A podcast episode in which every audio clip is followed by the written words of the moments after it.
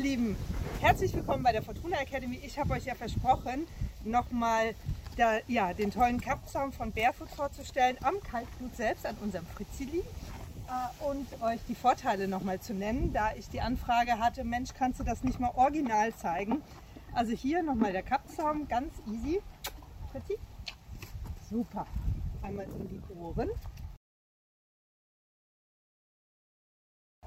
So, der große Vorzug an diesem Kappzaum ist einmal, dass der Nasenriemen sehr breit ist und sehr weit. Hier haben wir die großen Aufhängungen, die hätte man vielleicht auch ein bisschen kleiner machen können, dann wäre das auch beim Reiten, weil ich nutze das auch zum Reiten etwas angenehmer. Kann man mit?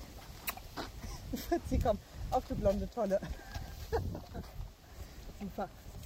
Und hier an den Seiten sieht man, dass die Druckverteilung sehr, sehr groß ist. Und das ist wirklich ein hervorragender Zustand für den Kopf des Pferdes, und es verrutscht auch nichts.